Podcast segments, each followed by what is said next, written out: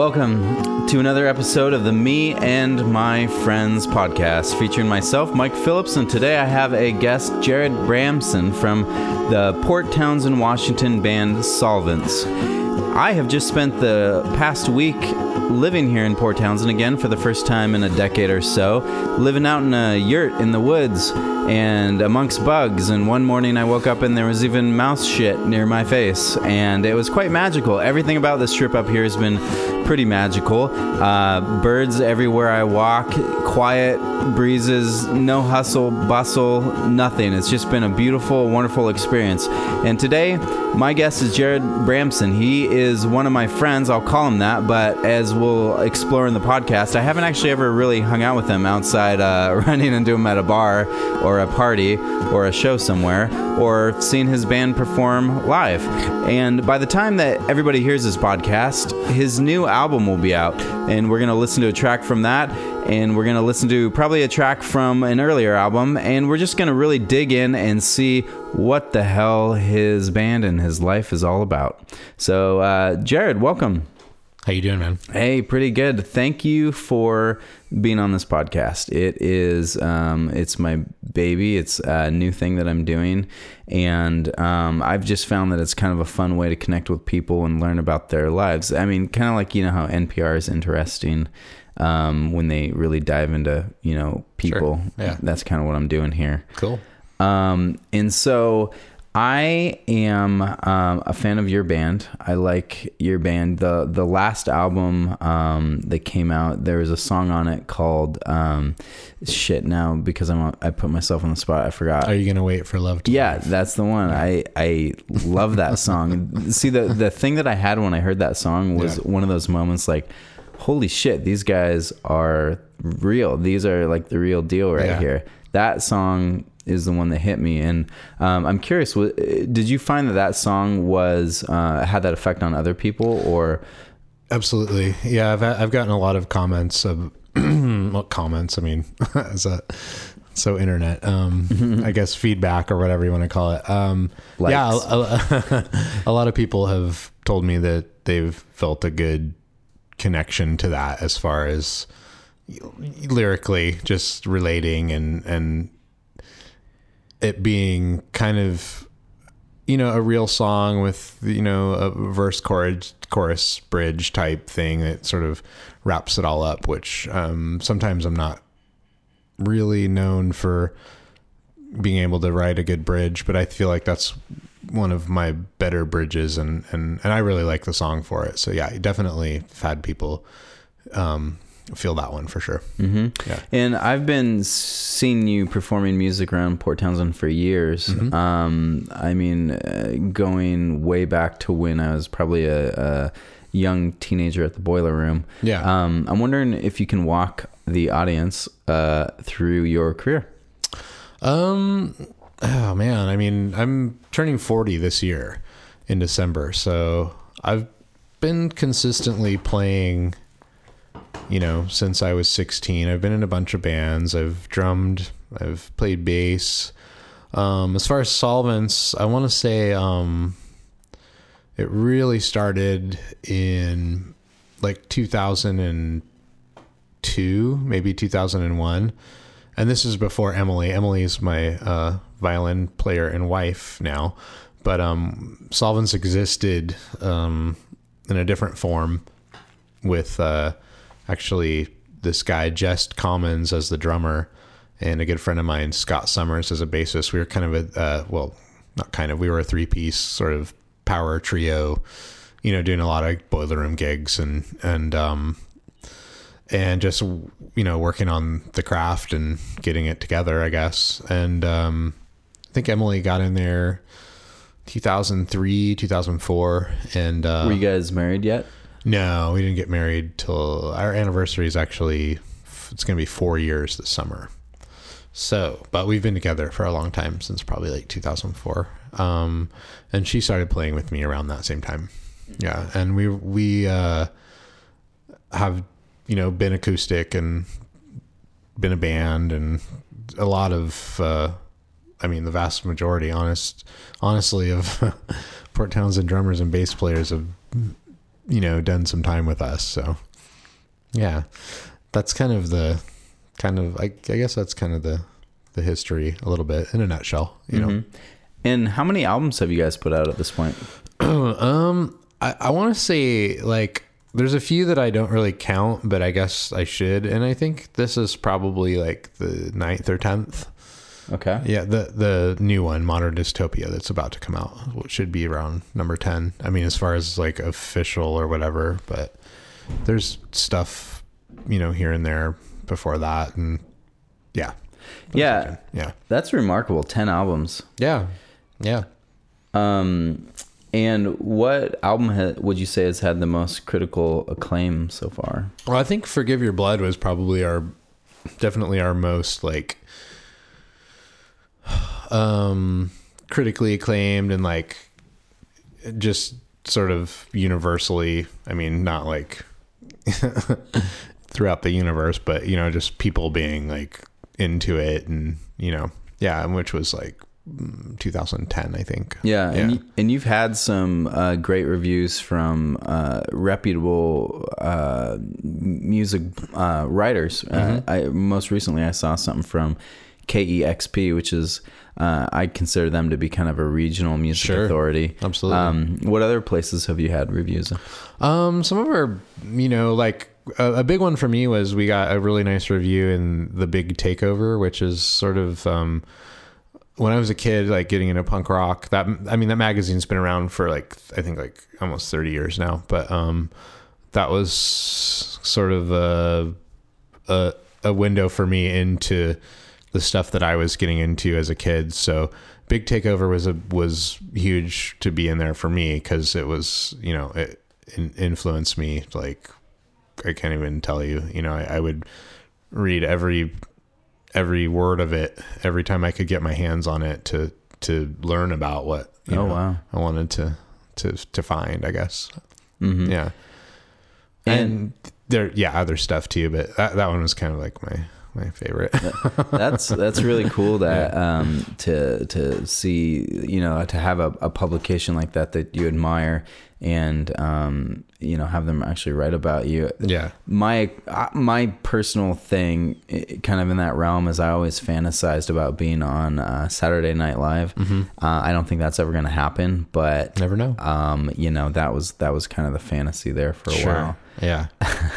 Um, and so, uh, so when you guys were kind of um, getting going with the solvents, you said it was around 2003, 2004. I think so. I think that's when I kind of well, you know, when I when I got with Emily, we sort of we we sort of tried to do like a country band. I was really into like got really into like Uncle Tupelo and Gram Parsons was like a major major thing for me. It, it all sort of happened at once. And so I wanted to do a country band and uh, Emily, you know, plays a great fiddle and I thought, well, you know, if she's going to play then we have to be a country that was country band cuz you can't just you, you know, if you have a fiddle player like country band or a folk band or whatever. So we tried to do that pretty briefly. Tried to write country songs. Um, didn't didn't pan out very Yeah. well. But um, so we kind of stopped. You know, I was kind of like, I knew it wasn't good. You know, I was like, this this isn't good. So let's just not like pretend to be something and just write some tunes together and see how it comes out. And and that was much more um, fruitful, I guess. Mm-hmm. Yeah. And uh, so, were there any bands around that time that you were performing with that were kind of like um, helping you guys get up and coming, or perhaps bands that that you admired that you were kind of operating in the same realm with? Kinda. I mean, we we we've kind of always kind of been on our own. It seems like. I mean, there's always been like Port Townsend stuff that you know I've always looked up to. So, I mean, I I love Eugenia's music and always been inspired by him. And Yeah. and um, you know, it's hard to remember at that point, but we really got you know like I really connected with uh, like Kimya Dawson and Oh, yeah. um, and then I, I I got really into like Karl Blau from Anacortes, Washington, and and this band Lake from uh, they're kind of Olympia Whidbey Island band, you know, just sort of stuff like that. That was like low key and and and um, it seemed like you know, oh, this is sort of like what we're doing, and you know, we can kind of hang out with these people and you know have shows and stuff, and Mm-hmm. and that was that was kind of the the uh, the idea, I guess. Yeah. And that kind of ties into why I think you're kind of an interesting person to talk to about your music career because um, you are you're making a go of it in Port Townsend, which is incredibly hard, I think, Yeah. because we're I mean this town's out in the middle of nowhere Yeah. and to get to the nearest big city, Seattle, is a pain in the ass. It takes hours. Very hard. Yeah. Very hard. Yeah. and um, and so I'm just kind of curious to learn a little bit more about why you decided to, um, with all given all your musical talents, to kind of hold down here and and make it work um, from here. Do you have any kind of philosophy behind why you do what you do? Um, well, I love Port Townsend very deeply. Another thing is that I'm raising my kids here.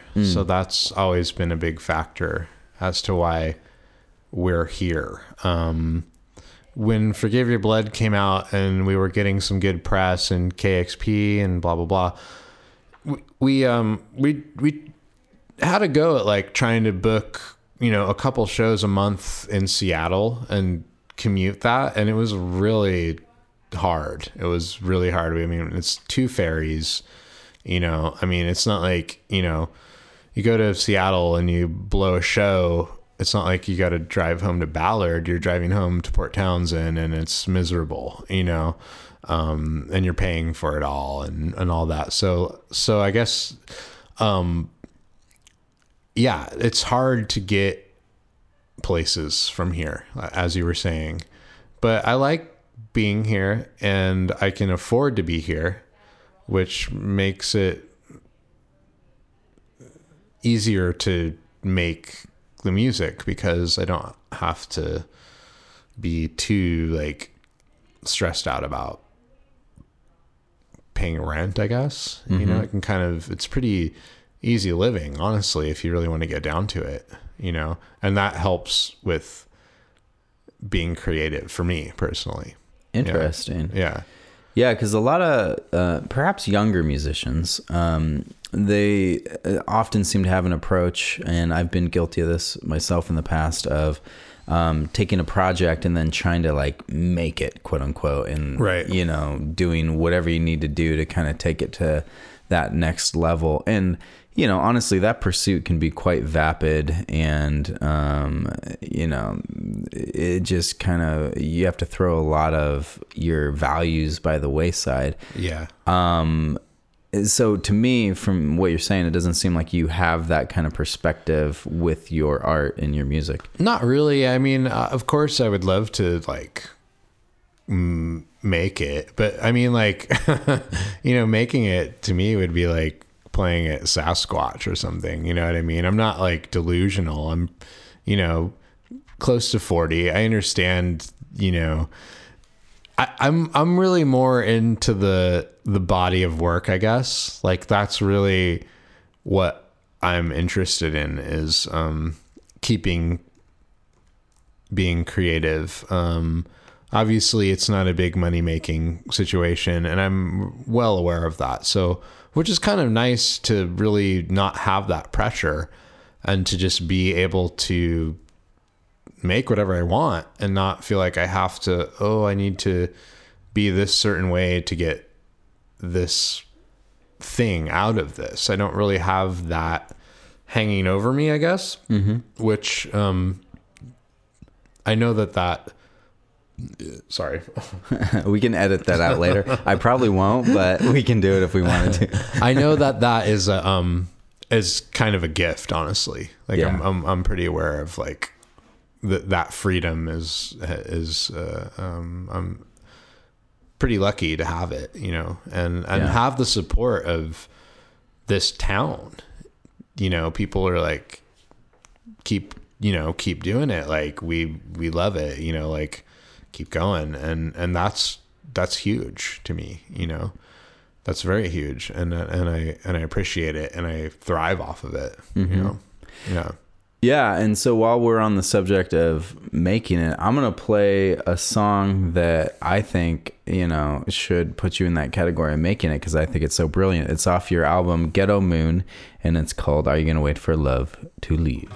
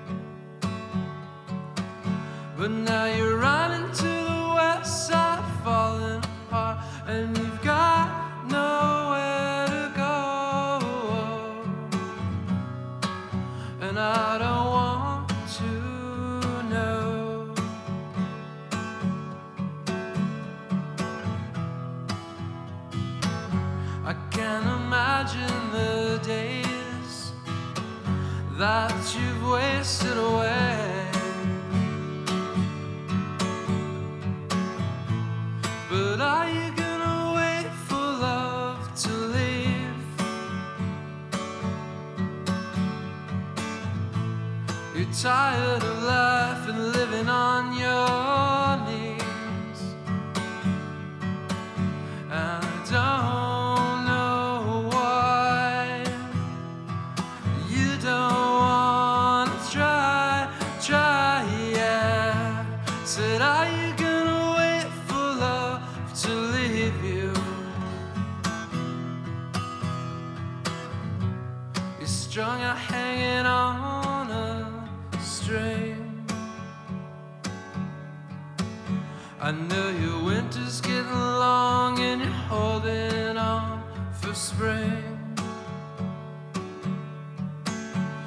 now you're hunting for a halo in the devil's dawn, but the dusk won't let you go. You're living out your woes.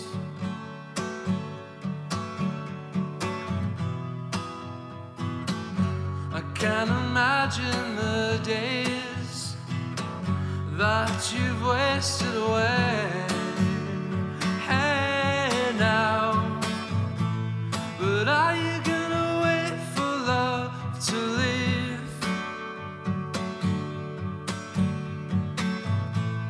You're tired of life and living on your knees.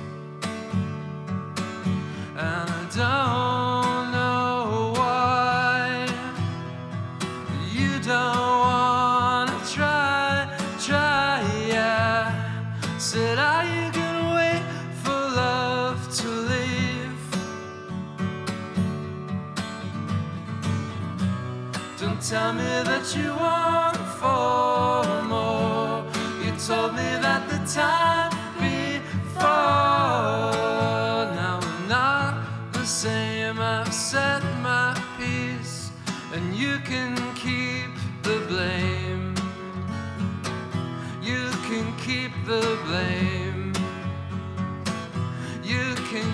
the blame.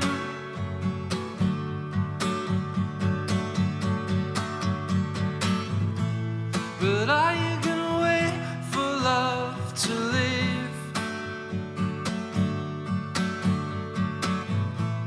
You're tired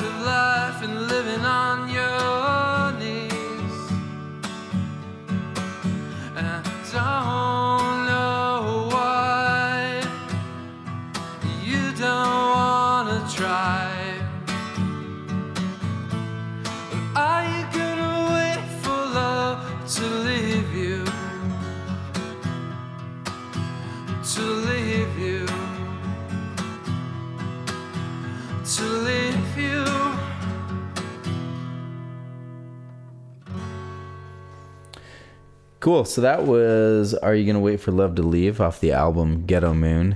And what I think is really cool about the uh, what you were saying earlier, in that you've done ten albums, is that um, i- in my mind, it kind of puts you in the category of a couple of other prolific Northwest uh, singer songwriter artists.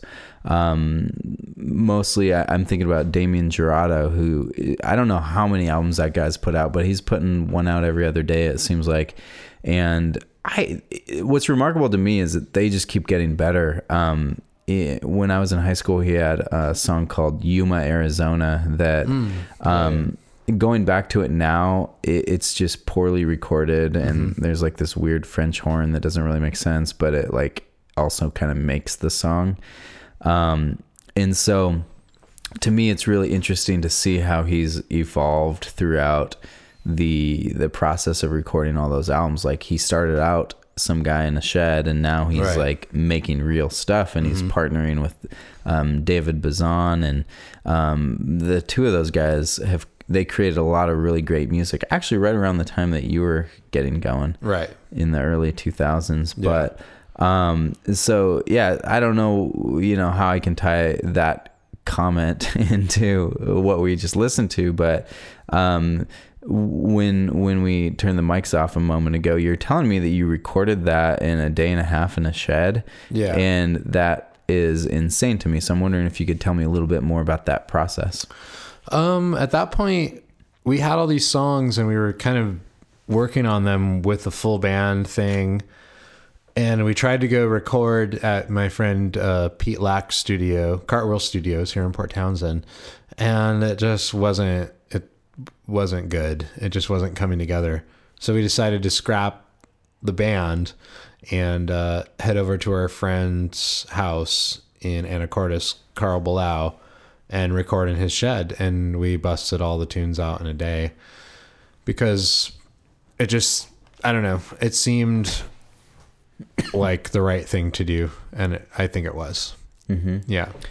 That must be a pretty crazy experience to be in a recording studio with everything set up and to just pull the plug. I can't even imagine doing that. Yeah, we actually put kind of a lot of work in, um, and I just wasn't happy with it.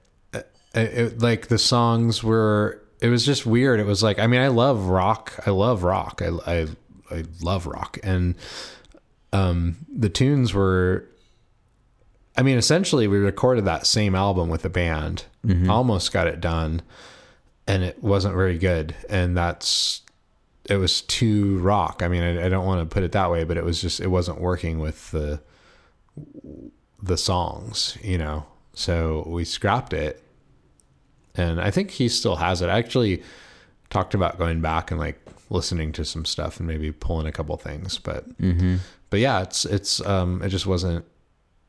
It was just it was really, I don't know, kind of sterile and um not working with the songs, I guess. Yeah, I I can't. th- That's just so gutsy to me because I I've also had recording experience before, and Yeah. you know I gotta be honest. I don't really like recording because um I I've I've just always struggled with it. You have to like keep trying to play the same track over and over again, and anytime you screw up a little bit, you have to do it again. Right. And um I yeah, it just kind of slaughters my self esteem. And then by the end of, you know, a day, I am like, Yeah. why am I even doing this? Yeah. Like, I should just be out in a field digging a hole or Yeah. something. Yeah, yeah, yeah. And and so for me to hear you say that you had recorded most of an album and then you pulled the plug on it, I mean, that's wild. It was kind of weird, and um, Did it go over well or did you guys have a kerfuffle? um, it was weird. It was really weird. Like people were pretty let down, honestly. People involved, um, and we just were like, we've got these songs, you know, and and you know, again, our our friend Karl. I mean, he just he has such a good vibe. We just thought. And we could just go over there and like bust it out, you know, out of Port Townsend, like go hang out, do it to you know we did it in mono. It was very you know like very like we're just gonna like throw up some mics and blah blah blah. And that's what we needed at that time as a band i think just to be like and just to be with you know me and emily just the two of us together and and not you know um have the pressure of like dealing with other people, I guess. So would you say that album kind of changed your sound then and made you just kind of focus on the two of you? Yeah, Uh, absolutely. I mean, that was sort of the idea. Was like we wanted to like just get back to her and I, Yeah. you know, and not be concerned with you know anything else. I guess. Yeah. Okay, that's kind of a remarkable turning point then, because then you go and you record this in a day and a half, and it's Yeah. There are some brilliant songs on there. Um, we listened to one already, but um, the other thing that I like about it, um, and this is just a complete personal preference, sure. like nobody else in the world will probably find this to be exciting, but.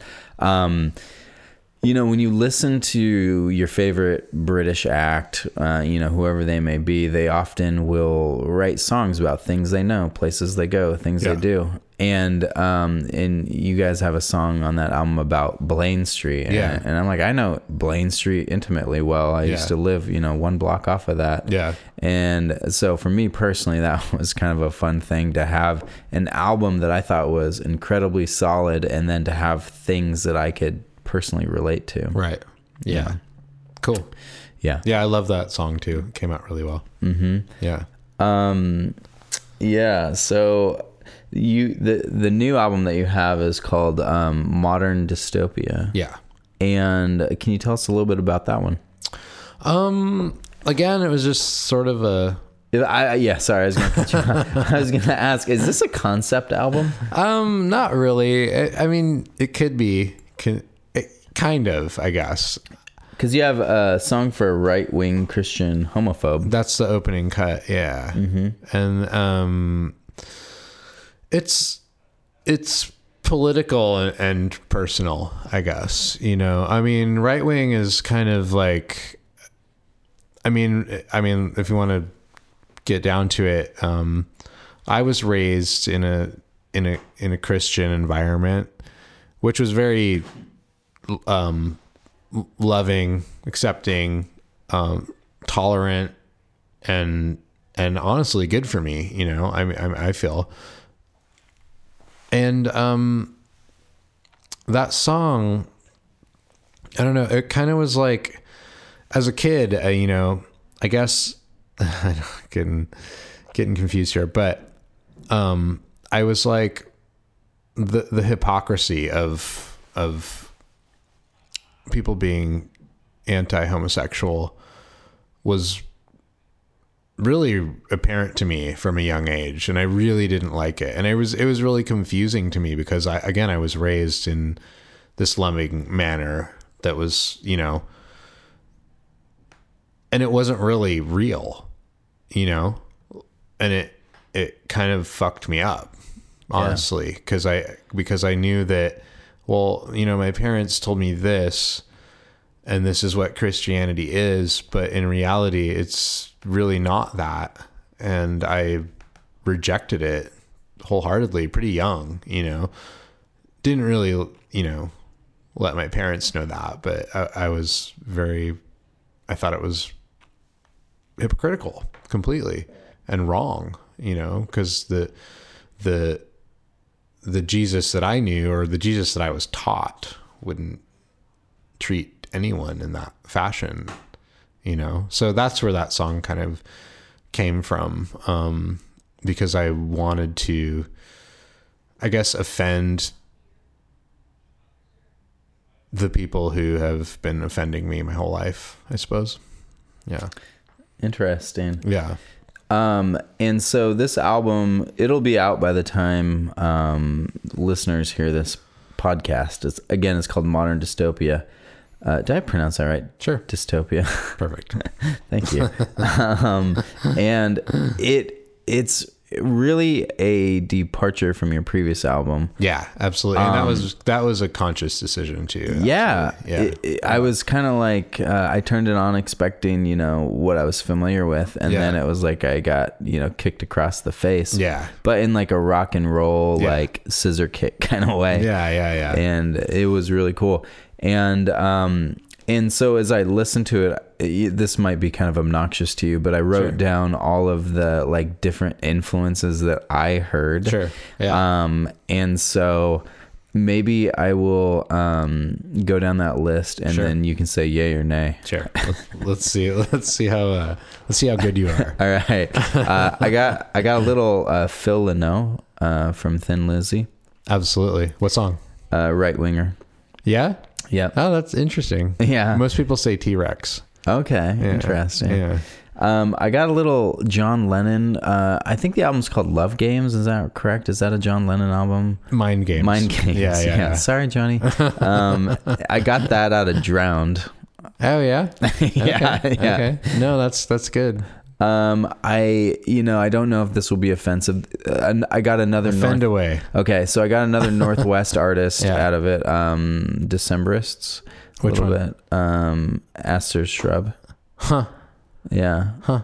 Yeah. I- mean, it's kind of you know. See, that was like a real guided by voices thing to me. But, Okay. I mean, to each his own, you know. Like, Yeah. Whatever. It's it's so interesting what people take from you know. I know, and it's all just Endless. like relative. Yeah. I mean, Yeah. the the great thing about music is that I could take one of these songs and Yeah. be like, "Oh my god, it totally relates to this one time where I did this." And Right, that, and that." right. And then you're like, "Well, actually, I wrote that about eating a donut." Yeah. so I don't know why you got that. You need to calm down there, buddy. Um, and then uh, the song "Medication Generation." Yeah. I it just felt like a '80s um, soundtrack, like a uh, like it could have just been the perfect soundtrack to like some sort of like teen film. And Huh. I don't, I don't. Again, I don't want to offend. No, but no, no. That's please, just what please. I got. It Yeah, was yeah, just yeah. like that. Yeah.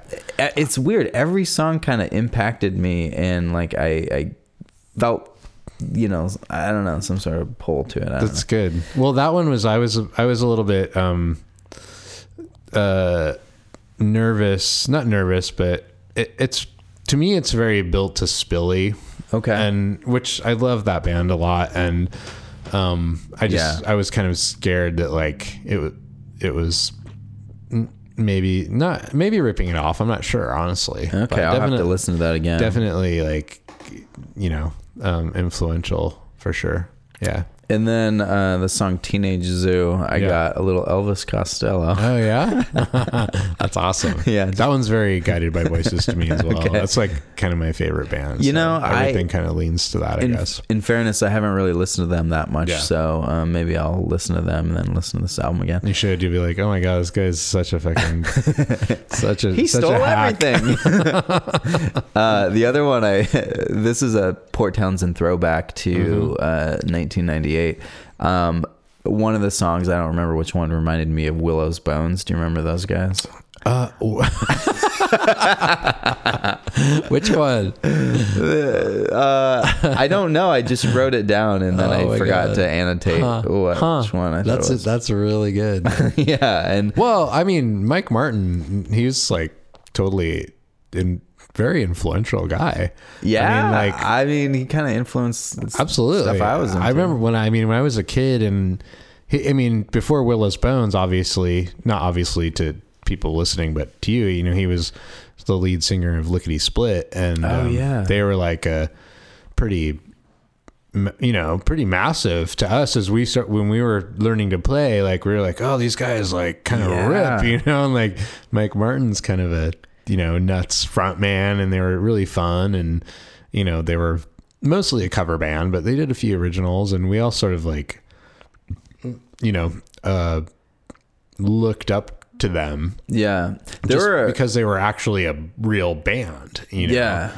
yeah, Yeah, there were a bunch of bands in that era that um, I was aware of, but you know, I honestly I went through this like Herman's Hermits phase in high school that lasted for like four years, and so you had so good. you had lickety splits you had i mean that was a little bit before high school actually but uh, you had willow's bones you had um, circle of fear was like the the band that like Oh, yeah. drew like a million people from Massive everywhere Yeah, yeah, yeah. and um, yeah i was i was just a little too naive to uh, Yeah. appreciate that kind of stuff Well, you know, Circle of Fear was really the they were such a catalyst for I think for I, I mean at least people my age or whatever to really kind of like they were kind of doing you know, putting shows together basically, Yeah. and like figuring out how to do that, how to make a, a sticker, how to Yeah. make a flyer. You know, they were sort of like the first people who were doing that, and we were all, you know, looking to that as like, okay, they made a sticker, like we have to make a sticker. You Yeah. know, like we got to figure this out, or like, you know, and and you know, we my early early bands. I mean, this is like, I mean, it's a long time ago, 93, 94, You know, I was like so great to like you know play with those guys and they're they're just we're all friends and and they would pack the fairgrounds you know Yeah, they really fun. would. yeah yeah yeah I never really knew uh, Len. Uh, was his name Len Enders? Was Yeah. it? Yeah, I never really knew him. He was Yeah. just a little too old for me at the Yeah. time. Um, but I do remember his influence. I mean, he had a wide influence, and who knows who he, you know, impacted Tons. growing Yeah, up. Like any tons. successful musician out of Port Townsend, Yeah, probably yeah. um, looked up to him at one time or another.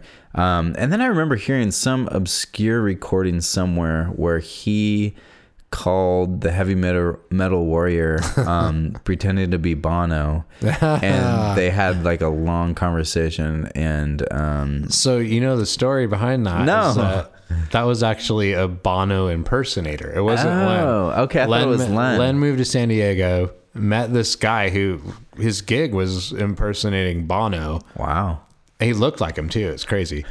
and had had this guy call Ray. Yeah, yeah, yeah.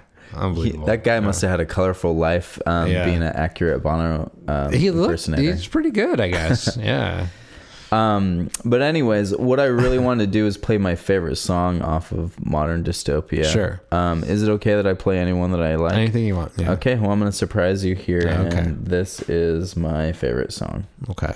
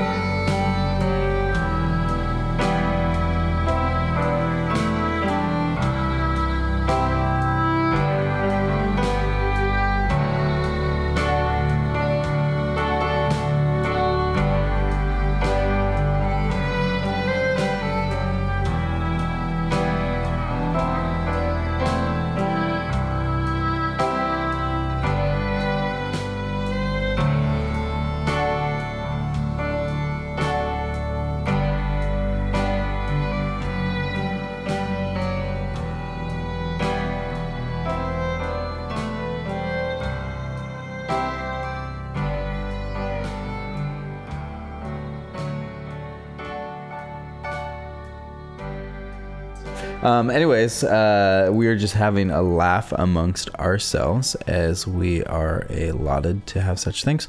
Uh, that was the song "Drowned" off the new album "Modern Dystopia" by. Uh, is it Solvents or the Solvents or Solvents. a Solvent? Solvents.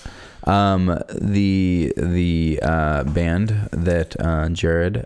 Um, are you an owner or do you just play with? I don't know. I am. you are.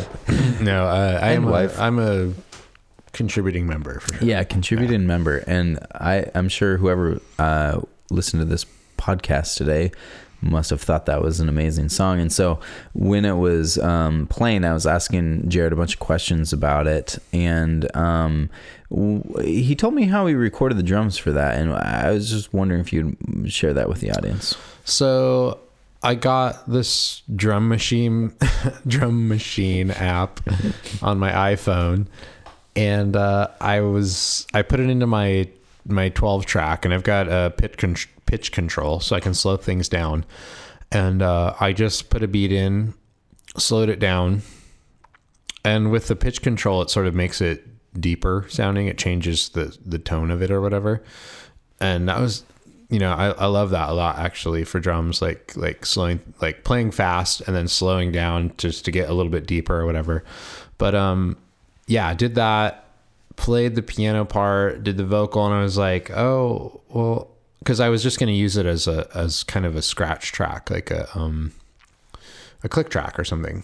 And I was going to take it out and just have it be a piano tune with no beat, but um couldn't really get rid of it. In the end, I was like, oh, that's it's just I love it. Yeah, it's Yeah. perfect. It Yeah. sounds so awesome. Yeah. Um, and I really encourage everybody listening to check out that album because the whole thing is really interesting and awesome. Um, so yeah, thanks again for letting me play some of those tunes and Sure. include them in the podcast. Um, Absolutely. I, I would just like to wrap this uh, interview up because you had one of the most interesting Facebook threads that I've seen in quite a long time the other day, and I'm just going to read your original post and then read one that I thought was pretty funny after that. Okay. So you said, uh, or maybe you should read it. That might be, make for good entertainment. Sure. Okay. Yeah. Go ahead and read right. that. This is my um uh online dad uh nervous breakdown post, I guess. So I said, "Hey friends, sorry if this is an inappropriate forum for this, but I'm at the end of my rope and I need help." Basically, the twins' mom bought them tickets to Sasquatch, which is a big festival, I'm sure not, um, and have given them permission to go without a parent there to supervise. The girls are 16, and I think they are too young. No one will listen to me on this, and I basically sound like an asshole when I bring up my concerns. The question Am I crazy for not wanting this to happen? Is it cool, and am I just being overprotective? I don't really know what to do. I'm not trying to call anybody out for anything. I just want a conversation and help. All opinions and thoughts are appreciated. And I tagged both of my daughters and their mom, just so you know that. yeah, and Yeah. it's hilarious. It's had over 200 comments, and um, just for the record, a couple times there, I I started typing in a comment, but then I was like, I have no basis commenting on this. I've never. I don't even know how to hold a baby, so I, Yeah. I definitely don't know what to do with a 16 year old. But I've been to these festivals, and Yeah. I've been, you know, a young man, and I've seen questionable young men throughout my um, Sure. growing up. But so I want to read a, a comment from somebody Sure. who responded. Yeah. Um, and then I'll go from there. Okay. Um, this person, I'll just use their first name. Sure. Heidi. She says, No. Too many freaks out there looking for two 16 year old girls who are not from there to do who knows what, which is a freaking valid thing, right? Sure. Now, if you could tag along, that's another idea. Tell them you are coming and we'll have a check in point and time with each other. Let them be and hang out and all that goodness. You know, have fun, but uh, be sure you are there and they know this. Yeah. I I won't read the whole thing, but um, what I think is absolutely hilarious is that uh, one of your daughters then Yeah. commented, and th- that's what makes this thread so awesome. Yeah. Is that there's all these adults like debating, like Yeah. it's like they're trying to write the Constitution or something, and then every once in a while, a 16 year old Yeah. comes in with their opinion, like, and so you." your daughter says, she says. If you were to read the comments above, you would see that Sasquatch tickets are $350 each. My dad doesn't have an extra $800 to get him and Emily there as well as missing two days of work. And my dad is not saying no. He wasn't asking if he should let us go because the decision has been made. We will be attending with our friend uh, who is an adult. That's the situation. And there is no more need to be commenting at all. and can I just say that there's been like 800 comments since Yeah. then? Yeah. It's just so funny That's because. so weird, right? it's, it's pretty unprecedented. I think. Like, I don't know. I I I love Facebook a lot, and I think that um, it can be used in that community kind of way of like, I need help. I I don't know what the fuck I'm doing, and I need I need some advice, you know, and and. And I've seen people do it before and, you know, have great results or maybe not great results. So you never know what you're going to get. But like, I, I, you know, it's pretty overwhelming, honestly, like how many people, you know, were ready to even give a shit about yeah. my, you know, this situation or whatever, you know, like that in itself is kind of like, you know, And what I think is amazing. hilarious is I know some of those people were notorious partiers, and Oh, so yeah, for them to have opinions, uh, some of them um, were along the lines of who they were when they were big time partiers. Like, Right. oh yeah, let them go crash a car and drive off a bridge and like kill three people and, da, da, da, Well, and get yeah, pregnant and have yeah, babies. Yeah, and, yeah, yeah. and some um, you know come from a different place because of that similar experience Mm-hmm. some people are just completely fear-based imagining all the worst case scenarios Yeah. and some people are really practical in that they're just like okay well it sounds like if you don't let them go your life will be hell Yeah. until you know they get out of the house and then yeah. maybe 10 years after that Yeah. um, and then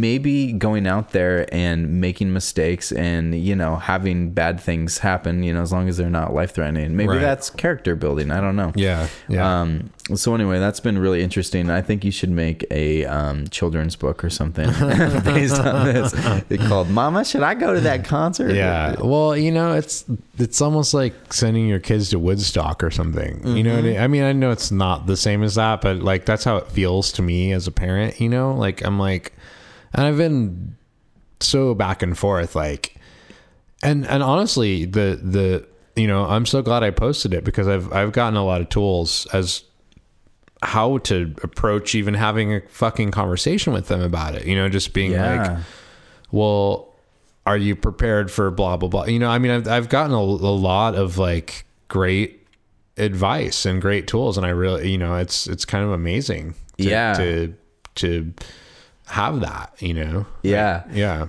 I, you know, I take it back. I don't think a children's book would be appropriate, but I think a graphic novel would be so awesome. It would be like uh, the best parenting book ever. Yeah. Yeah. And honestly, I'm still. Uh, it's a week away, and I'm still like trying to figure out what to do. Yeah, you haven't figured I- it out yet. Not really. Like I'm. Oh my well, God. I'm kind of like either. I guess I'm kind of like let them go and set them up with as much knowledge and and stuff, you know, water, Yeah. you know, like really set them the up basics. or go Yeah, and just be like basically like you can't go unless I'm going with you. Yeah. That's sort of the two that's what I've narrowed it down to and I'm desperately trying to figure out yeah, because it's a four day festival and they'll be It's- camping. and- yeah. and, a sixteen year old doesn't think to bring stuff like sunscreen. No, they need like need- a wide brimmed hat. Yeah. um, uh, five gallons of water at least. I mean, it's not like I'd be sending him to Burning Man or something, but like, Right. you know, like, um, but no, they need flashlights. They need mace. Honestly, I want, Yeah. if I'm going to do that, if I'm going to send them out there, I gotta, I gotta figure out where to get mace. I need to, you know, water. Um, how are you going to charge your phone? Like, like, yeah, exactly. That's another big. how one. many times are you going to call me a day? And you know, I mean, it's, it's, I'm just, I don't know what to do. I almost think you should sit down with that 20 year old who's Of like course, kind of absolutely. and be like, look, this is all on this you is now. you, their lives are in your hands. yeah, this is probably not fair for you, but Yeah, this is the sorry. reality. Yeah, Yeah. yeah. like no, that's very much in the cards for sure. Yeah. If I if I don't go and they don't want me to go yeah. at all, Oh gosh, and, and the, that's the other funny thing about it, Yeah. because it's not like you're the 55 year old dad. you're like the what? How old are you? I'm almost forty. I'll be 40 yeah, you're not even 40. yeah. Yeah. so you'd be the 39 year old dad. Yeah. and that's cool. And you're in like an awesome band that like everybody and, loves. You know, nothing I do is good enough. So Yeah. you know, it's just it's just the way it is, and and you could be playing at Sasquatch some year. maybe. Yeah, I think I wish will. it was this year. God, I'm it would work it. out so perfectly. I know this would, would be, be perfect. so perfect. God, Yeah. yeah. oh man. well, maybe next year. Yeah, Um, we'll see. but anyway, we've already hit the the end of our podcast, and this has been really cool. I mean, it's so cool hearing about you know the backstory behind some of these songs I really like. Um, so I really hope that if you come down to Portland again, we could do another interview and get Emily in there as well. Yeah, yeah, yeah. Um, and so I'm gonna um, I'm gonna lead us out with our my our my multiple personalities. Um, my second favorite song off your Okay. new album, Modern Dystopia. Um, and again, for the listening audience, it's out. It's available now. Go and purchase it as opposed to um, listening to it from a streaming service um, today. All right, Jarrod. Thanks again. Thank you, man. All right. Friends and associates were on the street today. With secret skinheads fighting for a place to stay. It's Tony Joni's got a lot of things to say about the gays.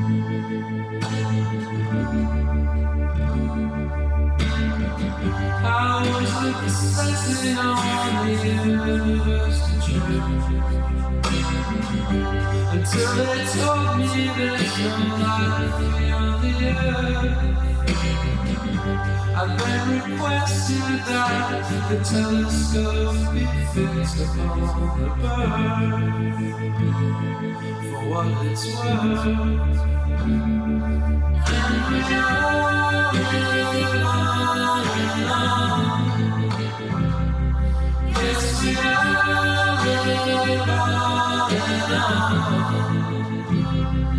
Yeah, we all live on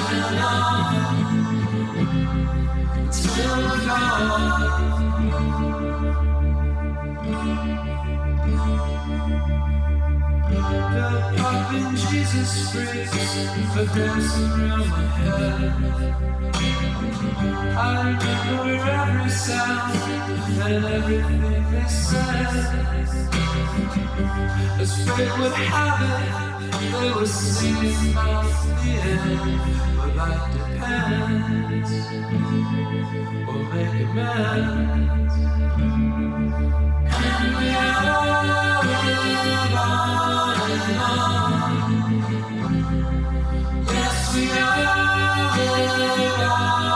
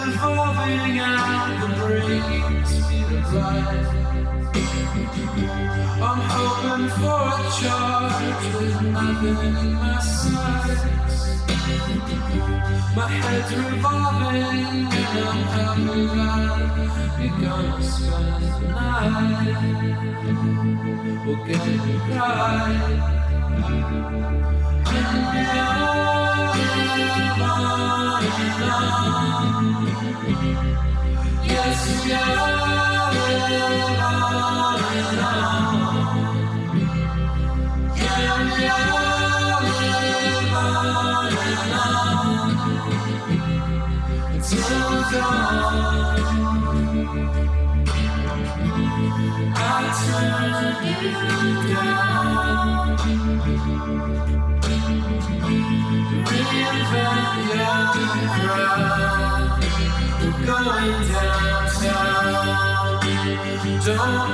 Around and don't make a sound.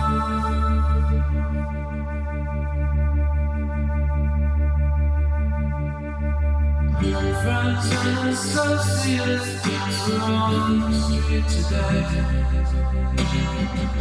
With secret skinheads fighting for a place to stay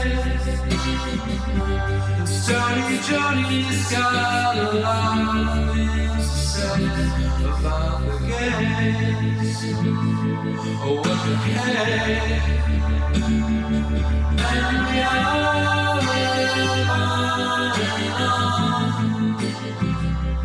Yes, we are.